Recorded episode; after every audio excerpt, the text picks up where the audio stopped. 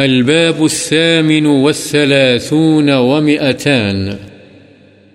باب فضل المملوك الذي يؤدي حق الله وحق مواليه.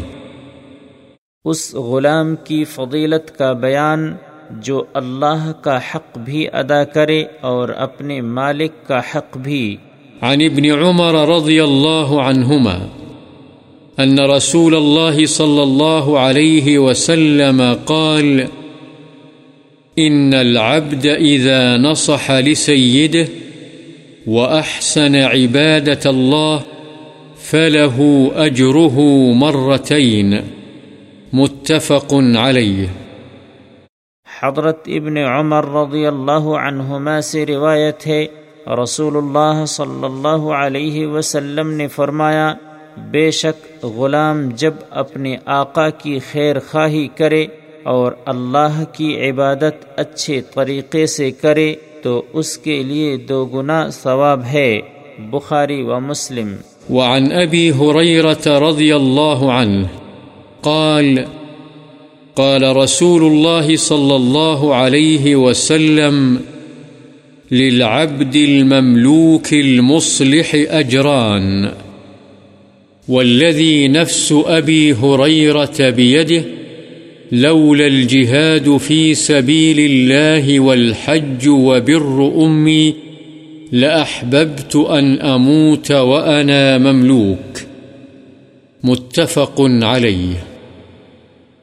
حضرت ابو حریرہ رضی اللہ عنہ سے روایت ہے، رسول اللہ صلی اللہ علیہ وسلم نے فرمایا مملوک غلام کے لیے جو اپنے آقا کا خیر خواہ اور اپنے رب کی عبادت کرنے والا ہے، دو گنا اجر ہے۔ قسم ہے اس ذات کی جس کے ہاتھ میں ابو حریرہ کی جان ہے۔ اگر اللہ کی راہ میں جہاد، حج اور والدہ کے ساتھ نیکی کرنے کا مسئلہ نہ ہوتا تو میں غلام ہونے کی حالت میں مرنے کو پسند کرتا، بخاری و مسلم۔ وعن أبي موسى الأشعري رضي الله عنه قال قال رسول الله صلى الله عليه وسلم المملوك الذي يحسن عبادة ربه ويؤدي إلى سيده الذي عليه من الحق والنصيحة والطاعة له أجران. رواه البخاري. حضرت ابو موسا اشعری رضی اللہ عنہ سے روایت ہے، رسول اللہ صلی اللہ علیہ وسلم نے فرمایا، وہ غلام جو اپنے رب کی عبادت اچھے طریقے سے کرتا ہے اور اپنے مالک کا جو حق اس کے ذمے ہے اسے بھی ادا کرتا ہے اور اس کی خیر خواہی وہ اطاعت بھی کرتا ہے، تو اس کے لیے دوہرا اجر ہے۔ بخاری۔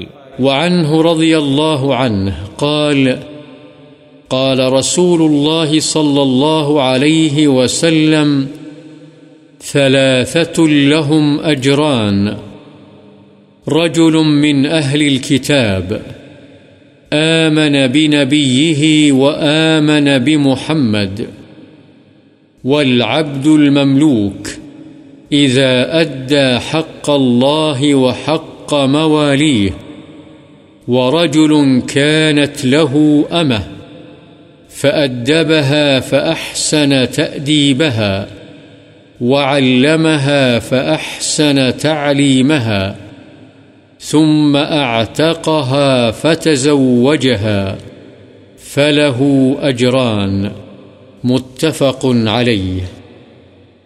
حضرت ابو موسا اشعری رضی اللہ عنہ ہی سے روایت ہے، رسول اللہ صلی اللہ علیہ وسلم نے فرمایا، تین آدمی ہیں جن کے لیے دوہرا اجر ہے، ایک وہ آدمی جو اہل کتاب میں سے ہے اپنے پیغمبر پر ایمان لایا اور پھر محمد صلی اللہ علیہ وسلم پر ایمان لایا اور دوسرا مملوک غلام جب وہ اللہ کا حق ادا کرے اور اپنے آقا کا حق بھی ادا کرے۔ تیسرا، وہ آدمی ہے جس کی ایک باندی ہو، چنانچہ اس نے اسے ادب سکھایا اور اس کی خوب اچھی تربیت کی۔ اسے علم سکھایا اور اسے خوب اچھی تعلیم سے آراستہ کیا، پھر اسے آزاد کر کے اس کے ساتھ شادی کر لی۔ اس کے لیے بھی دوہرا اجر ہے۔ بخاری و مسلم۔